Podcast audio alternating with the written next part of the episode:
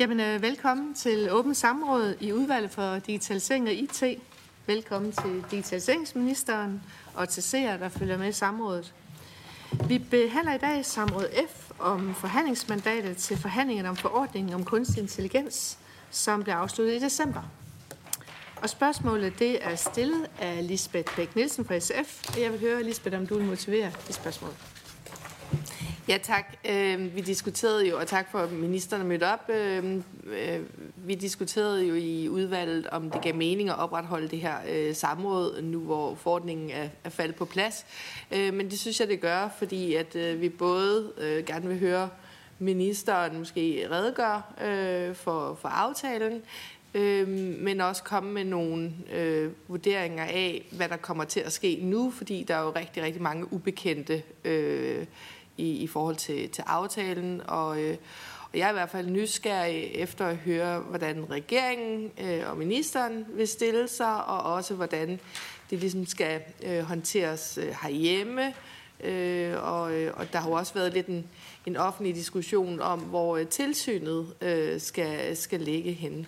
Så, øh, så jeg synes alligevel, der var øh, så mange øh, spørgsmål, at det gav mening at opretholde samrådet, men, men det er jo ikke måske et, et typisk samråd på den måde. Altså det, for min tid så ligger jeg i hvert fald mere op til, at det bare er nysgerrig på at høre, hvad, hvad ministeren øh, ved, og, og hvad, hvad ministeren og regeringen har tænkt sig øh, at gøre. Tak. Tak for det. Så får ministeren noget til besvarelse. Værsgo. Tak for det. Tak for muligheden for at besvare spørgsmålet, hvor jeg vil redegøre for regeringens forhandlingsmandat til de nu afsluttede forhandlinger om forordningen om kunstig intelligens, AI Act. Øhm, generelt er jeg begejstret for kunstig intelligens og de mange muligheder, som teknologien fører med sig.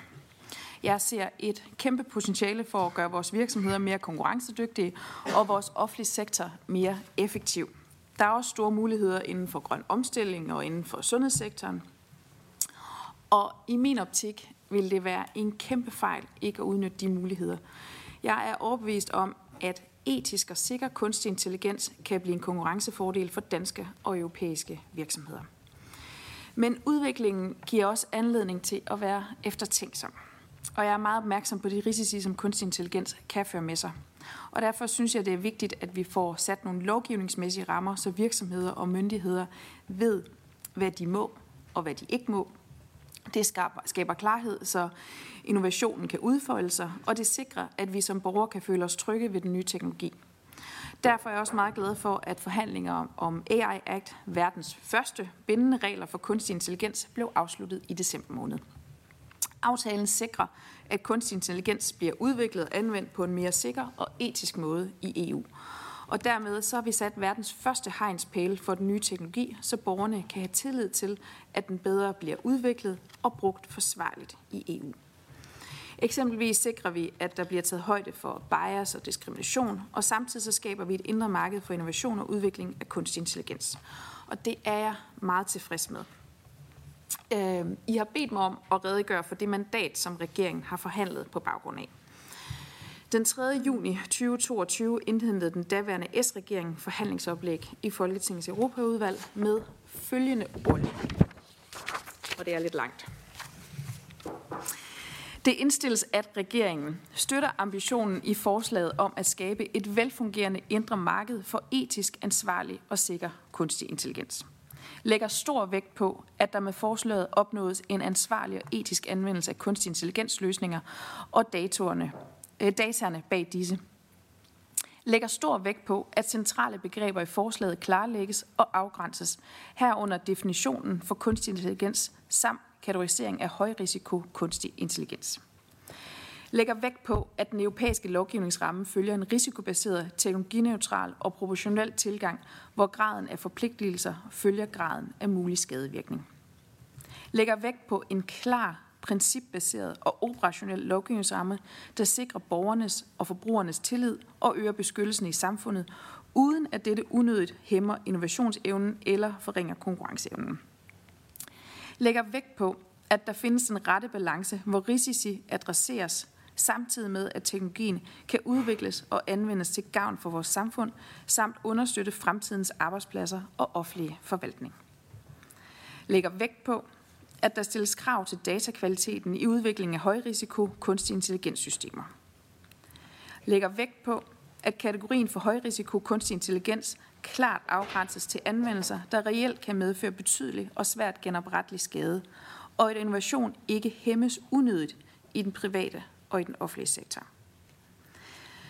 Lægger vægt på, at en potentiel fremtidig udbygning af højrisikokategorien skal ske på grundlag af en konkret risikovurdering samt klare og forudsigelige kriterier. I denne henseende ligger regeringen ligeledes vægt på, at højrisikoanvendelserne afgrænses til de anvendelser, der kan være ugunstige for de påvirkede aktører, herunder borgere og forbrugere, og arbejder for, at efterlevelsesomkostninger herunder de administrative omkostninger står mål med gevinsterne lægger stor vægt på, at forordningen ligger inden for rammerne af eksisterende kompetencefordeling, herunder for så vidt angår national sikkerhed. Lægger stor vægt på, at forordningen ligger inden for rammerne af eksisterende lovgivning herunder GDPR og produktlovgivningen, hvor administrative og økonomiske omkostninger for virksomheder står mål med gevinsterne ved reguleringen. Lægger vægt på, at forvaltningen og håndhævelsen foregår nationalt, hvor der bygges på eksisterende nationale strukturer, der sikrer en effektiv databeskyttelse og forbrugerbeskyttelse. I den henseende arbejder regeringen for, at medlemslandene bevarer retten til at fastlægge den nationale organisering. Derudover lægges der vægt på, at forslaget ikke pålægger medlemslandene unødige statsfinansielle omkostninger, og at gevinsterne forslaget står mål med de administrative omkostninger. Derudover vil regeringen lægge vægt på behovet for et europæisk tilsyn til at håndtere sager af en vis størrelse eller grænseoverskridende karakter. Regeringen lægger vægt på indførelsen af effektive og passende sanktioner herunder bøder. I samme ombæring lægger regeringen vægt på, at det nuværende hensyn til medlemslandets forskellige juridiske systemer bevares. Regeringen lægger vægt på forbud af den specifikke anvendelse af kunstig intelligens hvor det kan resultere i alvorlig, uoprettelig skade for individer eller samfundet, eller er uforenelig med gældende lovgivning eller rettigheder, samt hvor dette ikke kan adresseres på anden vis. Regeringen mener, at retshåndhævende myndigheders brug af biometrisk fjernidentifikation identificering i realtid på offentlige steder i visse situationer kan retfærdiggøres. Regeringen lægger vægt på udformningen af frivillig adfærdskodex, der kan blive et konkurrenceparameter for danske og europæiske virksomheder. Frivillige adfærdskodex kan være et indledende skridt mod en europæisk frivillig mærkningsordning for kunstig intelligens, som regeringen fortsat vil arbejde for. Slutligt lægger regeringen vægt på etablering af initiativer, der kan fremme innovationskraften inden for kunstig intelligens, herunder effektive og fleksible rammer for regulatoriske sandkasser. Det var et meget langt mandat. Regeringen fik bred opbakning til forhandlingsoplægget fra alle daværende partier i Folketinget, undtagen Enhedslisten og Nyborgerlige. Som det fremgår af længden på forhandlingsoplægget, er der tale om en meget omfattende og kompleks sag, hvor der har været rigtig mange hensyn at tage. Og jeg vil der gerne for, derfor gerne forklare nogle af de mest centrale dele af regeringens tilgang lidt nærmere, og i samme omgang også komme ind på, hvordan det så er gået i forhandlingerne, nu hvor vi har indgået en aftale. Et, centralt, et helt centralt pejlemærke i forhandlinger for regeringen, det har været at opnå den her risikobaserede tilgang. En risikobaseret tilgang betyder, at vi sætter ind med regulering eller endda forbud, der hvor der er høj eller ligefrem uacceptabel risiko forbundet med anvendelsen af kunstig intelligens. Og her vil jeg gerne understrege, at vi for så vidt muligt har gjort forordningen teknologineutral og fremtidssikret ved at fokusere på anvendelse af kunstig intelligens frem for teknologien selv. Vi har altså udpeget områder, hvor der er en høj risiko for, at borgere kan få krænket deres grundlæggende rettigheder eller komme fysisk til skade på grund af kunstig intelligens. Hvis et kunstig intelligenssystem er tiltænkt at blive brugt inden for et af de udvalgte områder, så stiller vi krav til udbyderne og brugerne om blandt andet at teste systemet grundigt og at holde godt øje med det, når det er i brug. På alle andre områder får teknologien derimod mulighed for at udvikle sig, så vi ikke hæmmer innovationen unødigt. Og det mener jeg er en balanceret og også professionel tilgang, som sikrer, at omkostningerne står mål med fordelene. Konkret forsøgte kommissionen i sit oprindelige forslag at opnå, opnå den her balance ved at inddele udvalgte anvendelser af kunstig intelligens i tre kategorier. For det første, uacceptable anvendelser, som bliver forbudt. Det er eksempelvis social scoring. For det andet, højrisikoanvendelser, eksempelvis rekruttering eller tildeling af sociale ydelser, hvor der bliver stillet en række krav om blandt andet risikomonitorering, datakvalitet og menneskelig tilsyn. Og for det tredje, visse anvendelser, som eksempelvis deepfakes, hvor der stilles krav om, at slutbrugerne bliver gjort opmærksom på, at de interagerer med kunstig intelligens. Alle øvrige anvendelser af kunstig intelligens reguleres ikke i kommissionens oprindelige forslag. Regeringen er enig i kommissionens tilgang med opdelingen i kategorier, fordi det skaber klarhed. I forhandlingerne har vi, har vi dog arbejdet meget hårdt for en tydeligere afgrænsning af de forskellige anvendelser, for at gøre det helt tydeligt for virksomheder og myndigheder, om de skal leve op til højrisikokravene eller ej. Det er vi i høj grad kommet i mål med, og jeg er tilfreds med resultatet, hvor det blandt andet er blevet tilført, indført en såkaldt horisontal risikovurdering. Det betyder eksempelvis, at en kunstig intelligenssystem, der anvendes på en skole til at fordele klasselokaler, ikke klassificeres som høj risiko, bare fordi den anvendes på en uddannelsesinstitution. Men system til at give karakter eller til at tildele studiepladser vil fortsat være omfattet. Med til den risikobaserede tilgang hører også definitionen af kunstig intelligens. Det har i sagens natur været en central del af forhandlingerne. Kommissionen foreslog en meget bred definition.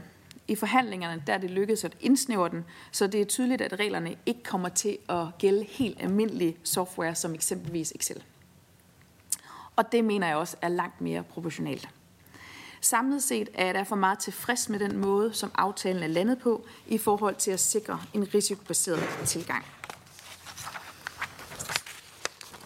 Et andet område, som jeg ved interesserer udvalget, det er forbudene. Kommissionen lagde i deres oprindelige forslag op til at forbyde fire typer af kunstig intelligenssystemer, som de mener udgør en uacceptabel risiko for borgernes grundlæggende rettigheder. Det galt for det første systemer med såkaldte sublime øh, sublinale teknikker til betydeligt at forvrænge en persons opførsel på en sådan måde, at det forvolder, forvolder skade. For det andet systemer, der udnytter sårbarheder hos udsatte grupper. For det tredje systemer til social scoring, til ugunst for borgerne. Og for det fjerde biometrisk fjernidentifikation, eksempelvis ansigtsgenkendelse i realtid i det offentlige rum med henblik på retshåndhævelse. Regeringen har i forhandlingerne lagt vægt på, at forbud kan være nødvendige, der hvor anvendelse af kunstig intelligens kan resultere i alvorlig, uoprettelig skade, eller der hvor det er uforeneligt med gældende lovgivning eller rettigheder. Samtidig er forbud en meget hård restriktion. Jeg mener derfor, at forbud skal anvendes med omtanke og kun bruges der, hvor risikoen ikke kan reduceres på anden vis i tråd med den risikobaserede tilgang. Og derfor har vi udvist tilbageholdenhed i forhandlingerne i forhold til Europaparlamentets mange ønsker om yderligere og mere vidtrækkende forbud. Særligt ansigtsgenkendelse har været en stor knast i forhandlingerne. Fra dansk side mener vi, at det som udgangspunkt skal være forbudt at bruge ansigtsgenkendelse til overvågning på offentlige steder i realtid med henblik på retshåndhævelse. Dog mener vi også, at det i et retssamfund skal være muligt for de retshåndhævende myndigheder at bruge den mest effektive teknologi til at beskytte befolkningen og bekæmpe alvorlig kriminalitet, når der er en overhængende trussel, og når der bliver taget de nødvendige forholdsregler.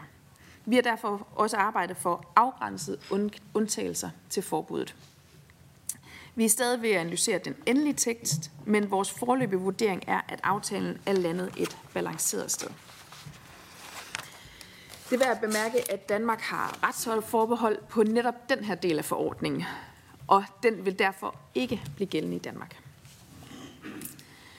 Et andet emne, som jeg gerne vil uddybe, det er tilgangen til kunstig intelligenssystemer og modeller til generelle formål. Det vil sige ChatGPT og GPT-4 og den model, som ChatGPT bygger på.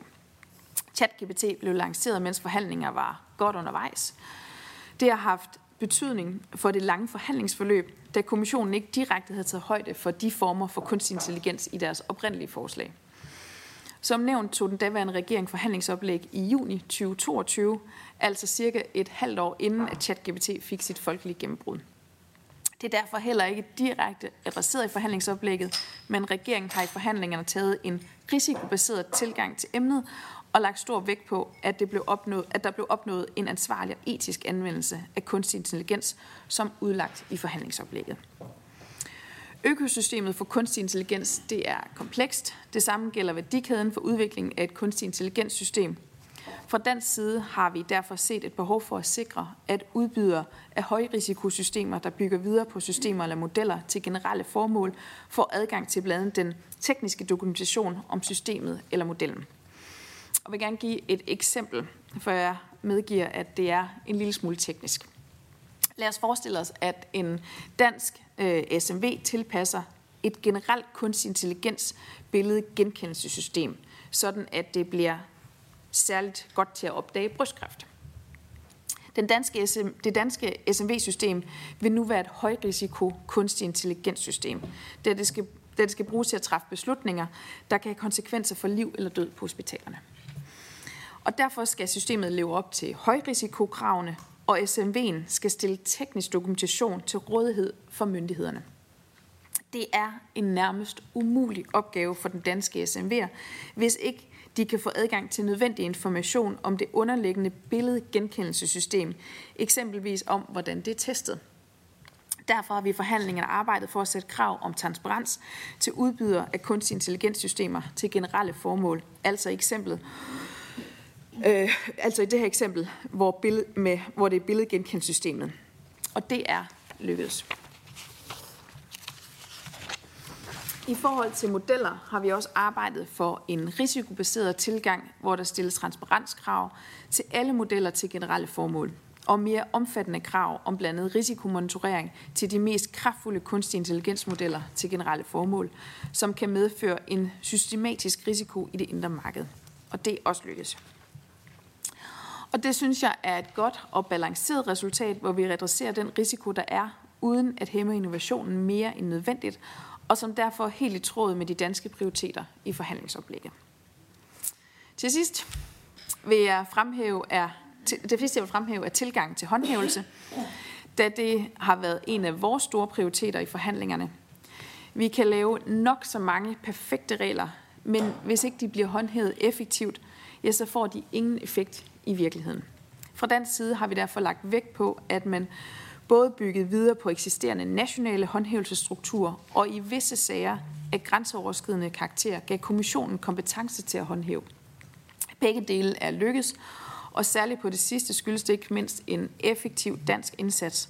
Kommissionen vil nu oprette et såkaldt AI Office, som skal stå for håndhæve, for håndhæve reglerne over for systemer og modeller til generelle formål.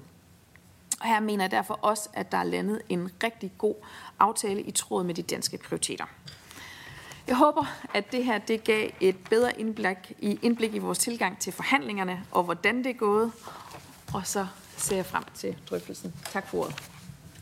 Tak til ministeren for en lidt lang, men meget grundig. Det kunne nok ikke være kortere øh, svar på, øh, på spørgsmålet i første omgang. Så øh, nu åbner vi lige op for, for spørgsmål til ministeren, og den første her på listen, det er spørgeren. Værsgo.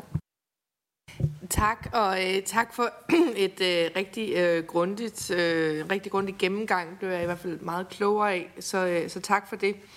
Øhm, og jeg har øh, en, øh, en række øh, spørgsmål. Det ene øh, handler om, øh, om netop det nationale tilsyn, og jeg vil sige øh, tak for os at presse på for, at kommissionen skal, skal have et tilsyn. Altså, øh, det tror jeg bare, vi har lært af, af, af tidligere, både med, med GDPR og så videre, at, øh, at, at specielt med nogle af de store virksomheder, der er det altså bedre at, at have en modpart af samme størrelse, hvis man kan sige det sådan. Så det synes jeg er rigtig godt. Øh, I forhold til det nationale tilsyn, øhm, øh, øh, der synes jeg jo personligt, at det ville være øh, godt, hvis det lå i datatilsynet, som, som allerede har en, en tilsynsforpligtelse og, og arbejder med nogle af de her ting, der alligevel overlapper. Øhm, jeg ved, at øh, regeringen ikke har besluttet sig endnu, men kan, kan ministeren sige øh, lidt om overvejelserne i forhold til, hvor det skal ligge henne? Øhm, jeg har også nogle flere spørgsmål, den ved jeg ikke, om jeg lige skal øh, vente med. Nej, jeg synes, det er fint, hvis det er, hvis det er okay for ministeren. Lad os bare tage dem nu. Ja, det er, så fint. er det okay, jeg stiller nogle flere? Ja. øhm. Institut for Menneskerettigheder har, øh, har anbefalet, at øh, et af de nationale tiltag er, at der bliver lavet øh, retningslinjer til, til offentlige myndigheder og institutioner i forhold til diskrimination og bias. Øh, øh, fordi det bliver ikke indeholdt i de øh, retningslinjer, som datatilsynet lige er, er kommet med. Og der, der mener Institut for Menneskerettigheder, at der er øh, en mangel. Øh, altså bliver simpelthen nødt til at, at have nogle retningslinjer for, hvordan det offentlige håndterer den risiko, der kan være for, for, for bias og, og diskrimination indbygget i de her øh, systemer. Og det vil måske bare sige, at, at jeg selv, øh, det, det er noget, vi har diskuteret her i, i udvalget i forhold til for eksempel en dansk øh, virksomhed, som meget dygtigt har lavet et, øh, et produkt, hvor at når man ringer til 112, øh, jamen, så kan man med, med stemmegenkendelse, eller så kan man med AI vurdere, om, om personen, der ringer ind, faktisk er ved at få et hjerteanfald eller ej. Det er jo en fantastisk øh, ting. Øh, det er fantastisk, at det er en dansk virksomhed. Øh, Øh, der er nogle indbyggede bias i øh, det, i forhold til for eksempel dialekt eller accent. Det ville jo være forfærdeligt, hvis man ligesom havde nul tolerance over for, for bias, eller og hvis man havde nul tolerance over for, for bias og diskrimination, for det ville betyde, at det her produkt så slet ikke ville få lov at eksistere eller blive brugt i virkeligheden. Øh, så i hvert fald min tilgang er mere at sige, at der må være nogle hårde krav til, at man minimerer de bias og den diskrimination, som uværligt vil være i de fleste steder. Det er nok øh, umuligt at eliminere det øh, fuldstændigt. Men det var egentlig bare en, en kommentar i forhold til det. Øh, jeg tror lige, jeg vil, jeg vil starte med de to øh, spørgsmål, altså tilsyn og, og retningslinjer øh, for bias og diskrimination. Tak øh, for det, øh, Lisbeth. Øh, så giver vi ordet til ministeren for besvarelse. Tak for det. Tak for gode spørgsmål. Øh, to spørgsmål. Ene om, om tilsyn, og det andet så om, om det her med, hvordan vi håndterer øh, bias, eller de højrisikosystemer. Først i forhold til tilsyn og øh, håndhævelse. Det er rigtigt, der, der bliver jo tilsyn med kunstig intelligensforordningen. Øh, Øh, vi har ikke taget stilling endnu til i regeringen, hvor det tilsyn skal ligge henne. Øh, det er vigtigt, at der bliver et godt samarbejde blandt flere myndigheder. Øh, og fordi vi ikke har taget stilling til det, kan jeg ikke komme nærmere ind på, på de forskellige argumenter, der kan være for at, at lægge det det ene eller det andet sted. Øh, også tak for bemærkninger omkring det her med grænseoverskridende håndhævelse. Det har virkelig været et vigtigt emne for regeringen, for det er enormt vigtigt, at vi kan håndhæve de her regler, også over for de store spillere. Øh, og derfor er jeg meget, meget tilfreds med, at det lykkes at oprette det her AR-office øh, i kommissionen. Øh, det ser jeg egentlig som en stor dansk sejr øh, for et lille medlemsland, at det er muligt at få den her grænseoverskridende håndhævelse, og, og er glad for opbakningen øh, til det også. Så i forhold til andet spørgsmål øh, og bekymringerne for Institut for Menneskerettigheder, øh, om man får, om man får taget tilstrækkeligt højde for det bias, der kan, der kan være, når man bruger kunstig intelligens. Det er, jo, det er jo en bekymring, jeg deler fuldstændig, og det er jo det, der ligger til baggrund for, at vi nu har fået et regelsæt om kunstig intelligens.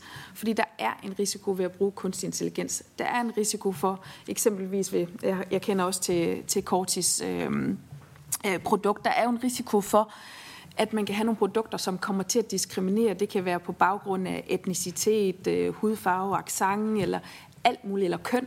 Og det bliver man nødt til at adressere. Og sådan et system, som, som det her kort, jeg har, har lavet, det vil så være et, et, formentlig være et højrisikosystem. Øh, og derfor går man så ud ind og stiller nogle yderligere krav til det. Øh, og det synes jeg er en meget, meget fornuftig tilgang at have til det. Det er jo et... Øh, vi, skal jo, vi skal jo sikre, at vi får nogle gode rammer for de virksomheder, som laver nogle produkter, hvor man kan bruge kunstig intelligens til at øh, komme med nogle muligheder, løse nogle opgaver i det her samfund her, som, øh, som er helt unikke for os, og vi skal høste de potentialer af det. Så det med at få opstillet nogle rammer, øh, med den risikobaserede tilgang, hvor man kan bruge potentialerne og kan lave de her forskellige løsninger, som er rigtig godt for det danske samfund, som grundlæggende set er til fordel for borgerne, som er til fordel for os, men hvor vi sørger for, at der ikke er den her bias, eller i hvert fald får minimeret risikoen og stiller kravene. Og det gør man øh, med den her AI-forordning. Øhm, og øh, nu kommer vi jo så til at skulle implementere den, øh, og der skal være en ordentlig vejledning til virksomhederne, øh, så, man kan, så man ved, hvad det er, man skal leve op til. Øh, ja, jeg håber, det var svar på, på det spørgsmål. Tak til ministeren. Den næste spørger, der er på listen, det er Stinus fra det radikale venstre. Tak for det, øh, og tak til ministeren for at møde op. Øh, jeg havde lidt nogle af de samme øh, tanker, som, øh, som spørgeren var inde på her, men to spørgsmål her. Det ene er omkring det nationale tilsyn, som vi var lidt inde på nu her. Hvis vi ser bort fra, hvor det skal ligge henne, hvilke ekspertiser, altså hvilke fagligheder tænker ministeren skal være der? For det er jo et relativt stort, komplekst område, man skal føre tilsyn med. Øhm, skal det være folk, der kan læse kildekode og forstå det? Skal det være jurister? Hvad er det, de skal føre tilsyn med helt, lidt mere konkret? Fordi det, det sætter jo krav til, hvad det er for nogle folk, der skal sidde der. Og om vi så også har de nødvendige øhm, fagfolk, nok af dem, herhjemme til, til den øh, store opgave, der kommer. Og så har jeg... Øhm, I var lidt inde på det her med, du, ministeren ligesom var inde på, at øh, den oprindelige definition af AI fra EU var relativt bred, og virkelig det er mange ting, og det har man arbejdet for at gøre mere specifikt, hvilket jeg synes er en rigtig god ting. Men kan ministeren knytte lidt flere ord på, hvad, hvad der så nåede frem til? Fordi der er ret langt fra ChatGPT til Excel. Corsi for eksempel. Er det AI? Kom på, hvordan man definerer tingene her. Det er, det er en flydende grænse. Så kan, kan ministeren sige lidt mere om, hvor endte det henne? Altså, hvor, hvad, hvad er definitionen af AI, som det er i dag i, i EU-forordningen? Og så, undskyld, et tredje spørgsmål, hvis jeg må. For ministeren nævnte meget et godt eksempel, at der findes et eller andet system derude til billedanalyse ved hjælp af AI. En lille virksomhed køber det og laver nogle ændringer, så kan det bruges til, jeg tror, brystkræftscanning, ministeren foreslog.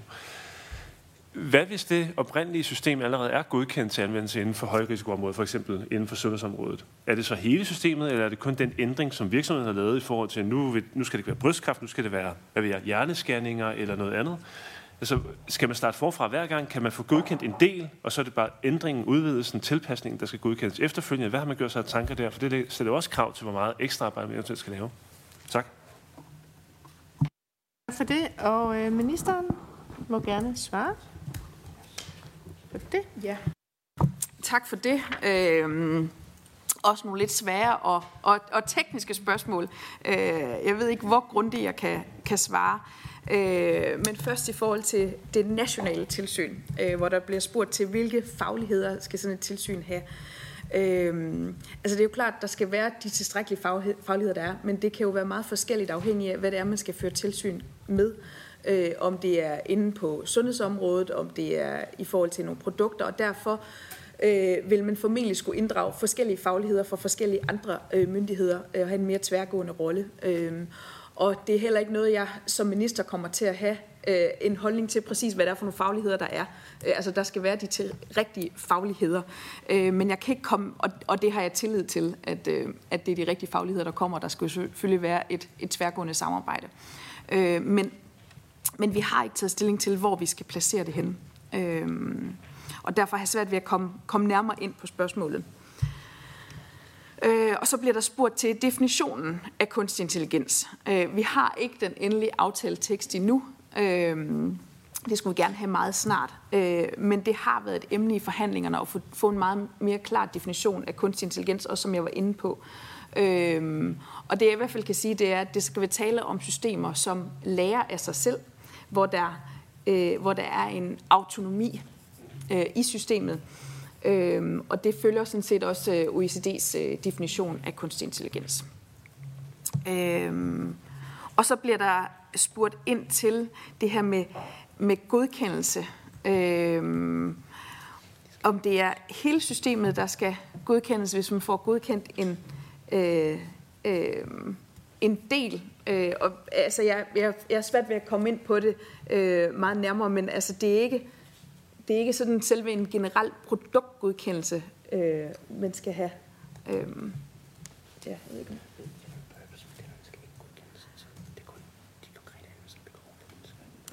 Øhm, ja, altså, øh, det, det, altså hvis man nu for eksempel med eksemplet før, hvor man bruger de her systemer, der ligger bag uh, general purpose modeller, altså det er ikke, øh, det er ikke, øh, det er ikke selve den del, der skal godkendes, det er det, man bygger ovenpå øh, modellen, som så skal godkendes. Ja, tak. Tak til ministeren. Vi er ude i nogle meget, meget tekniske ja. diskussioner her, men det er meget, meget spændende. Øh, det næste, vi har på listen, det er Elisabeth. Værsgo. Ja. Tak. Øhm, og det her, det er, altså det er et forståelsesspørgsmål, og, og jeg ved ikke, om, om, øh, om ministeren kan svare på det, fordi nogle af de her ting er jo meget tekniske. Øhm, men øh, Øh, ministeren er inde på det her med transparenskrav øh, i forhold til øh, billedgenkendelse.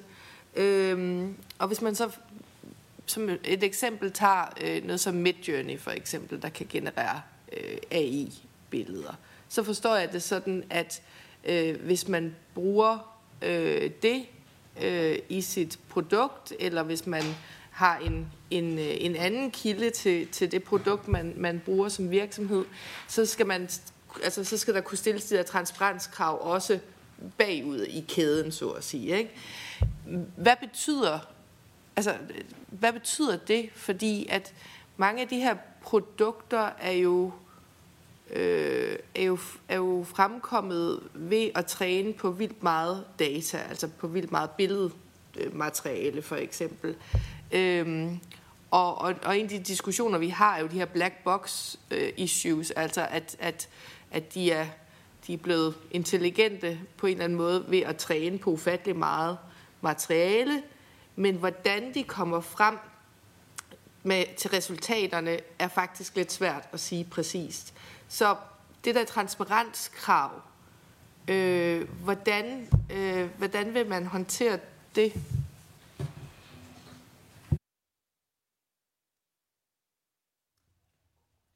Tak for det. Øh, ja, det ser vi lige om ministeren svarer på. Værsgo.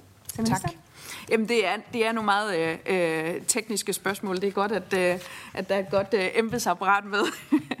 øh, det kan være, det, det, øh, og det er en meget kompleks øh, forordning, og det her med, med generelle modeller har været et stort emne i forhandlingerne, øh, og kom jo ind noget senere, fordi øh, ChatGPT først fik sit gennembrud efter øh, kommissionsforhandlingsoplæg. Øhm, øhm, og, og det har for dansk side også været vigtigt, at vi har stillet nogle krav til de her generelle modeller, at der har været nogle transparenskrav. Fordi ellers, som med eksemplet før, så er det meget svært, at være en små og mellemstor virksomhed, der laver et system, som bygger oven på de her generelle modeller. Øh, så derfor er der nogle transparenskrav til modellerne, men det er, det er transparenskrav, altså man skal kunne dokumentere, hvor er det dataen kommer fra. Øh, ja, jeg ved ikke, om jeg kan komme det meget nærmere, ellers må vi følge op skriftligt, men altså, øh, jeg er godt klar over, at det er, det er naturligvis kompliceret, fordi det er jo ekstremt mange data, de her generelle modeller øh, bliver fodret med, men der vil være krav til, at man skal kunne redegøre for, hvor er det, øh, hvor er det øh, dataene kommer fra. Øh, vi har ikke den endelige tekst, øh, heller ikke på det her punkt her, og jeg vil gerne, når vi har den endelige tekst, som jeg regner med, at vi har meget snart, øh, komme med en nærmere briefing til udvalget øh, på lige præcis det her punkt her, fordi det er, det er kompliceret. Det takker vi selvfølgelig for i udvalget, det vil vi meget, meget gerne have. Øh, så er Lisbeth på igen, værsgo. Ja, øh, tak. Jamen, det, vil jeg, øh, det vil jeg se frem til, fordi at det er i hvert fald en af de bekymringer, jeg selv har haft. Altså, hvordan kan man, hvordan kan man ligesom øh, føre tilsyn med nogle af de her øh, nye øh, platforme eller produkter, når hele, hvad skal man sige, baggrunden for, at de er så gode øh, og intelligente, hvis man skal bruge det ord, er, at de er bygget på, altså på så meget data, at det gør det altså ikke transparent. Giver det mening? For, altså, det er måske svært at, at, at formulere det, men altså, det er, vi får jo de her black box problemer, fordi at altså, hvis der ikke var øh, så meget øh, data, de var bygget på, så ville de ikke være så gode. Så der har i hvert fald været internationalt den her diskussion om at sige, at hvis man skal have reel transparens, så kan man ikke få intelligente systemer. Altså der ligesom er et, et dilemma øh, der. Så det, når I er klar til det, må I i hvert fald gerne også øh, gerne et teknisk notat, så er der sikkert nogle andre, der kan hjælpe mig med at oversætte det. Men, men hvordan man vil gøre det, fordi det synes jeg faktisk er, er meget øh, grundlæggende og, og meget spændende, hvis, hvis det lykkes med, med det. Jeg vil gerne stille nogle spørgsmål omkring øh, ansigtsgenkendelse og biometrisk fjernidentifikation i realtid. Det er noget, vi går meget op i i, i SF.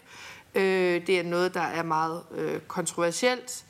Øh, og, øh, og som ministeren også sagde, på grund af forbeholdet, så kommer det jo uanset hvad ikke til at gælde for, øh, for, for øh, øh, for Danmark i forhold til myndighederne, men kun for private øh, virksomheder.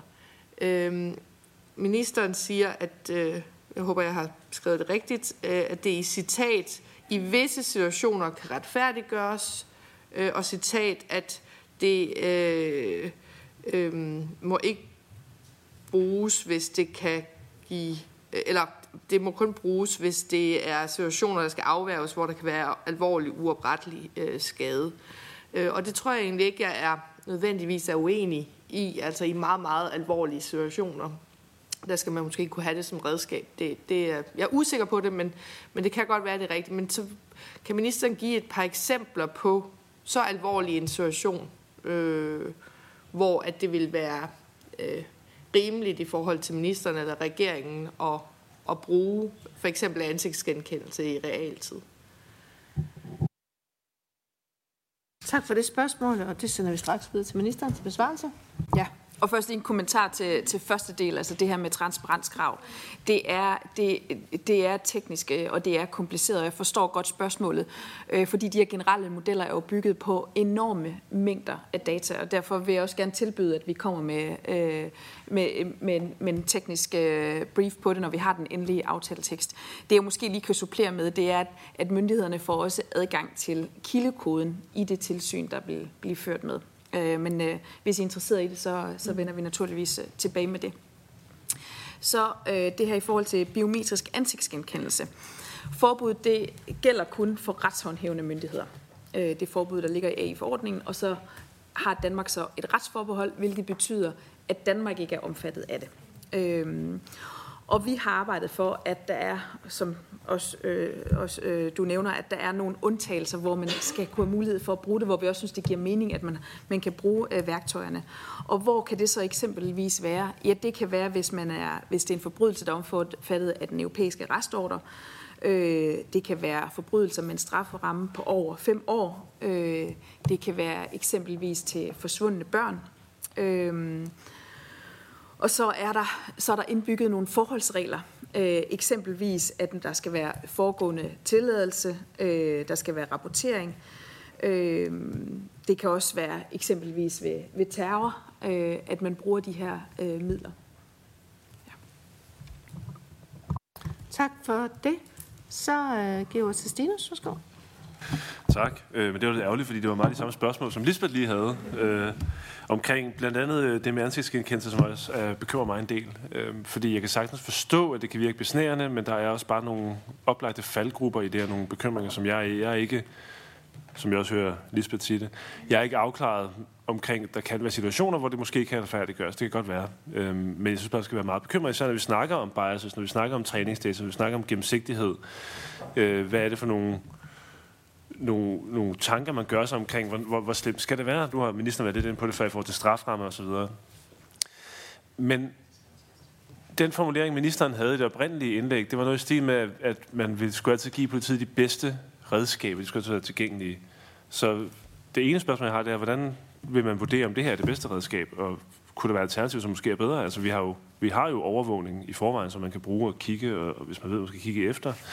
Så hvad, Hvordan vil man vurdere, om det her er, er risikoen værd? Det er det ene. Det andet var, var det første, som Lisbeth var inde på omkring transparensen. Øh, og ligesom var lidt inde på det også, at der er jo kildekoden. Det er selvfølgelig væsentligt, at vi har adgang til den, eller at myndighederne har adgang til den. Og så er der træningsdata, som jo er svært at definere klart, når vi snakker om de her systemer, fordi det er så omfattende, som det er. Så det, jeg egentlig ville spurgt om, det var præcis det, som Lisbeth var inde på, og som ministeren ligesom var inde på her, at skal man, er det et krav, at AI-systemernes kildekode skal være tilgængelig, for det kan man i hvert fald vurdere der. Og der, som opfølging på det, hvis ikke man kan vurdere træningsdata, det kan være, vise sig at være umuligt at gøre, fordi det løbende jo hele tiden bliver tilpasset, altså hvor skal man sætte skæringspunktet, vil man så gøre noget for, at man løbende måler på de biases, der måtte være? Altså man kan jo godt se, om der er øh, utilsigtet diskrimination i for eksempel sundhedssystemer eller andet. Øh, og hvis man så ser noget, man siger, at den her, den konsekvent fejlvurderer kvinder, for eksempel, så stille krav til, at man går ind og siger, at det her, det skal I rette op på. I skal enten ændre kildekoden, eller jeres træningsdata, hvad det nu er. Men her kan vi se, at der er et eller andet systematisk, som vi skal gøre noget ved, øh, som ikke behøver adgang til træningsdata nødvendigvis. Kan det nogenlunde mening? Der er skribtes her ved siden af yes. en travl minister her, men hun får ordet nu. Værsgo. Mange tak for det. Øh, i forhold til ansigtsgenkendelse, jeg er enig i, at der er nogle bekymringer. Øh, og det er jo også derfor, det ligger i forbudskategorien. At der er et forbud mod at bruge ansigtsgenkendelse øh, eller biometrisk fjernidentifikation i realtid for retshåndhævende myndigheder. Præcis hvor, hvor det er, men så skal tillade at bruge det værktøj, fordi det, vi mener også, at det skal være muligt at bruge nogle steder i begrænsede situationer, hvor kriminaliteten er alvorlig, men præcis hvor grænserne skal være, øh, det er jo op til Justitsministeriet øh, at fastlægge de grænser. Det, er, det er jo et retspolitisk spørgsmål, hvor det er, man så vil, vil tillade det, øh, og hvor det er, man ikke vil tillade det, hvor det er, de grænser går. Ja. Øh, og så i forhold til det her med, med transparenskrav, øh, Øh, ja, altså myndighederne, de får adgang til kildekoderne. Men det er jo kun myndighederne. Altså det er ikke sådan, at der gælder åbenhed omkring kildekoder, for det er trods alt forretningshemmeligheder. Øhm, øh, så blev der... Øh, nu glemte jeg lige, hvad det sidste... Øh, jeg blev spurgt ind til. Nå ja, det her med, hvis der var et øh, systematisk bias i, altså hvis man konsekvent diskriminerer mod køn, eller, eller hvad det kan være. Altså det er sådan set det, der er hele formålet med at få sat de her rammer her for forbrug af kunstig intelligens. Det er, at vi vil ikke have, at man bruger kunstig intelligens, hvor der er den her systematisk risiko for, at man diskriminerer, at der er den her bias her. Og det er derfor, at man stiller krav om, øh, datakvaliteten, transparens, øh, og at der bliver øh, øh, ført tilsyn med det. Altså det er hele formålet med, med, øh, med kunstig intelligensforordningen at sætte de rammer for det. Ja, tak. For det. Øh, næste på listen er Lisbeth. Værsgo, Lisbeth. Tak. Ja, øh, jeg har jo hørt om mange, mange eksempler. Altså, der var den her større amerikansk virksomhed, som, som først efter de et helt år ikke havde ansat den eneste kvinde, var der nogen, der sådan sagde, måske skal vi kigge på, øh, på de her systemer, der hjælper os med at udvælge, hvem der skal til, øh, til jobsamtaler. Øh, fandt en, en bias, og, og også i forhold til ansigtsgenkendelse ved man jo, at øh, specielt øh, sorte, og specielt sorte kvinder, er nogle af dem, hvor at, øh, den, øh, altså de oftest tager, tager mest øh, fejl, og det er jo de der bias, de afspejler jo i høj grad også, hvem der har bygget systemerne og skrevet koderne, og det er i høj grad hvide og asiatiske mænd. Øh, og så øh, lægger man jo nogle forudsætninger ind i nogle af de her modeller, øh, øh, uden at det er ond vilje.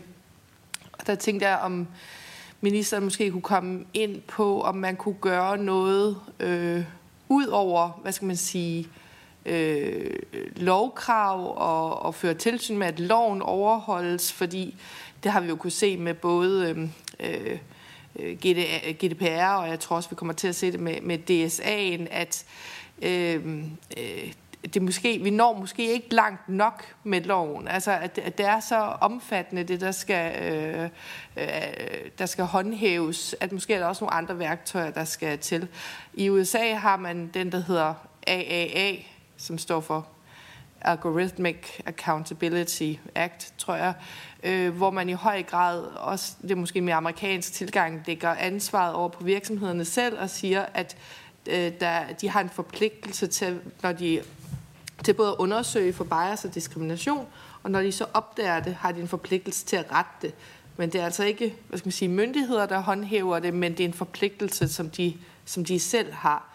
Altså kunne man have det parallelt med øh, også med, øh, med håndhævelsen? For jeg tror simpelthen, det bliver...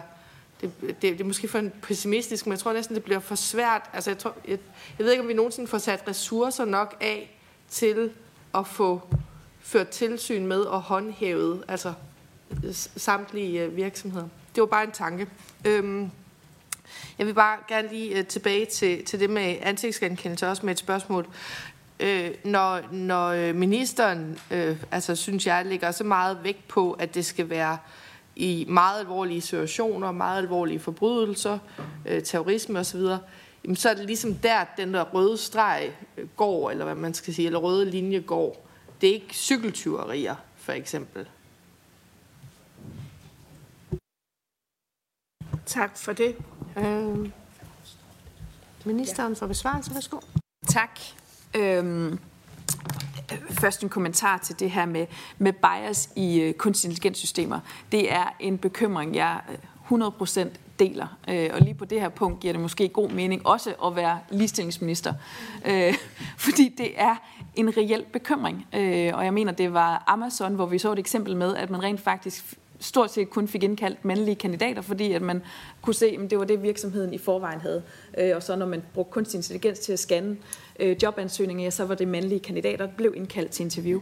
Det kan vi selvfølgelig ikke tillade som samfund, at vi har nogle kunstige intelligenser, øh, der automatisk sorterer et køn fra, eller det kan være et race, eller det kan være alt muligt andet, hvor der er bias i det.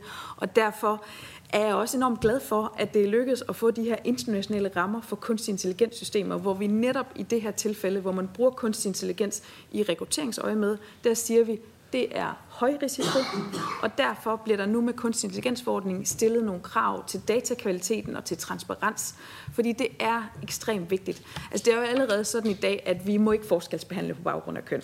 Øh, det er ikke tilladt, heller ikke i den danske lovgivning. Øh, men det er jo en udfordring, hvis vi har nogle kunstig intelligenssystemer, der alligevel gør det. Øh, jeg mener, vi har fået, jeg tror, vi har fået rammet det rigtigt ind med kunstig intelligensforordningen, hvor der bliver stillet de her krav til. Det er selvfølgelig afgørende, at der så er et effektivt tilsyn, øh, at reglerne bliver fuldt, øh, at man har nogle kunstig intelligenssystemer, der ikke diskriminerer. Øh, Øh, og så er det også vigtigt, at virksomhederne har nogle en ordentlig vejledning, altså øh, at vi også hjælper virksomhederne godt på vej. Og det er jo sådan noget, vi, vi skal til at se på nu øh, i implementeringsfasen, øh, for der er noget tid før, at øh, forordningen skal først vedtages, øh, og der er noget tid før, at forordningen så træder i kraft. Øh, men lige præcis det her punkt her er enormt vigtigt. Øhm, og så bliver der så til sidst spurgt ind til det her med mm. ansigtsgenkendelse igen. Øh, hvad er det for nogle situationer, øh, man kan bruge ansigtsgenkendelse i? Øh, og altså, øh, det vi fra dansk side øh, har lagt vægt på, jamen, det er, at det skal være muligt at bruge i nogle nogle begrænsede situationer. Øh, og det er altså situationer med alvorlig kvalitet, øh, øh kriminalitet, hvor man er omfattet af den europæiske arrestordre. Øh, det er det, der ligesom er, er omfattet af, af undtagelsen. Tak for det.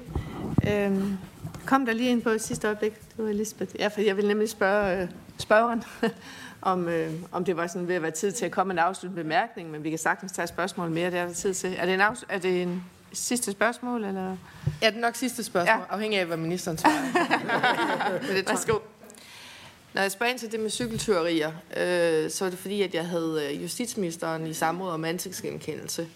Øh, og, øh, og jeg havde ligesom håbet, at det, at vi har en, øh, en liberal øh, digitaliseringsminister, øh, Øh, også vil betyde, at, øh, at vores synspunkter måske ligger tættere på hinanden. Øh, øh, fordi jeg, jeg blev i hvert fald lidt chokeret, da, da jeg spurgte justitsministeren, om man havde en øh, rød linje i forhold til øh, brugen af ansigtsgenkendelse. Øh, fordi at da jeg sådan sagde, hvor ligger den så henne? Altså kunne det også indbefatte øh, opklaring af cykelteorier? Så sagde han, det kunne det måske godt. Altså det kunne han ikke sige på nuværende tidspunkt. Det øh, gør ikke mig tryg. Øh, øh, og derfor så... Øh, Ja, og det, det behøver ministeren egentlig ikke at svare på, fordi det er jo en kollega, og, og jeg er et regeringsfællesskab. Øh, så det beder jeg ikke ministeren om at kommentere på, men, men jeg er mere tryg ved, hvad skal man sige, den alvor, som jeg synes, digitaliseringsministeren lægger for dagen i forhold til, at, at der er også nogle meget store risici i forhold til, øh, til at, at, at få et overvågningssamfund, hvor det starter med meget alvorlig kriminalitet, og så, så er der en glidebane øh, i det. Øhm. Nå, det var, mest, det var en kommentar.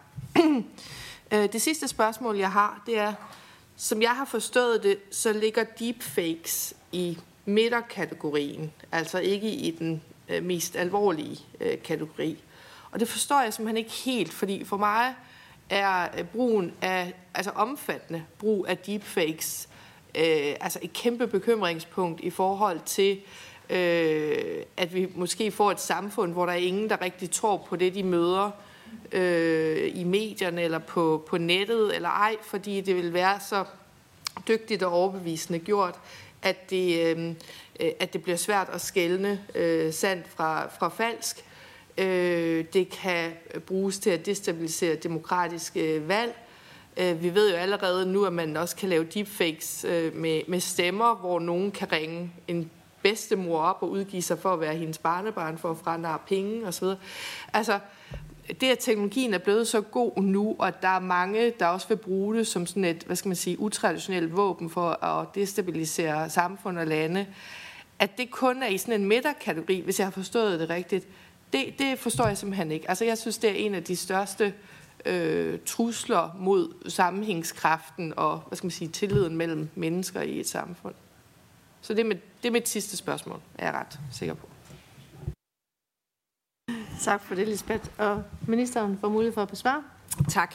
Øh, det er korrekt, at deepfake ligger ikke i høj risiko, men der bliver stillet nogle transparenskrav til deepfake. Jeg deler bekymringen omkring brugen af deepfake.